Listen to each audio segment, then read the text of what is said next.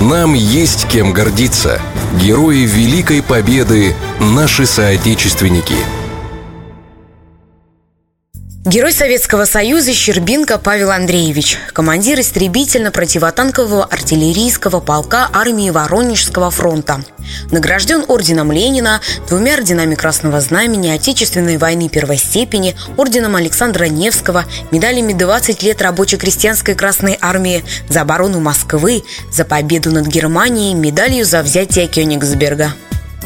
Родился 28 ноября 1904 года в Тирасполе. В Красной армии с 1918 года. Участник гражданской и советско-финской войны. С марта 1940 года работал преподавателем артиллерии в Симферопольском пехотном училище. На фронтах Великой Отечественной войны с июня 41 -го. В августе 1941 года в районе поселка Попельня дивизион Щербинка в неравном бою подбил пять фашистских танков. И хотя орудия артиллеристов были все разбиты, враг был задержан. В этом бою майор Щербинка был ранен и эвакуирован в тыловой госпиталь.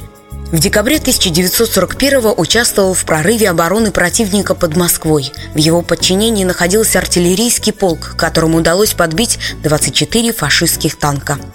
Подполковник Щербинко отличился в сентябре 43 года при освобождении левобережной Украины и при форсировании Днепра.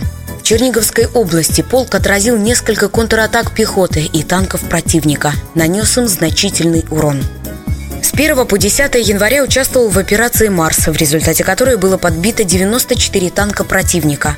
Долгожданный День Победы встретил на берегу Балтийского моря.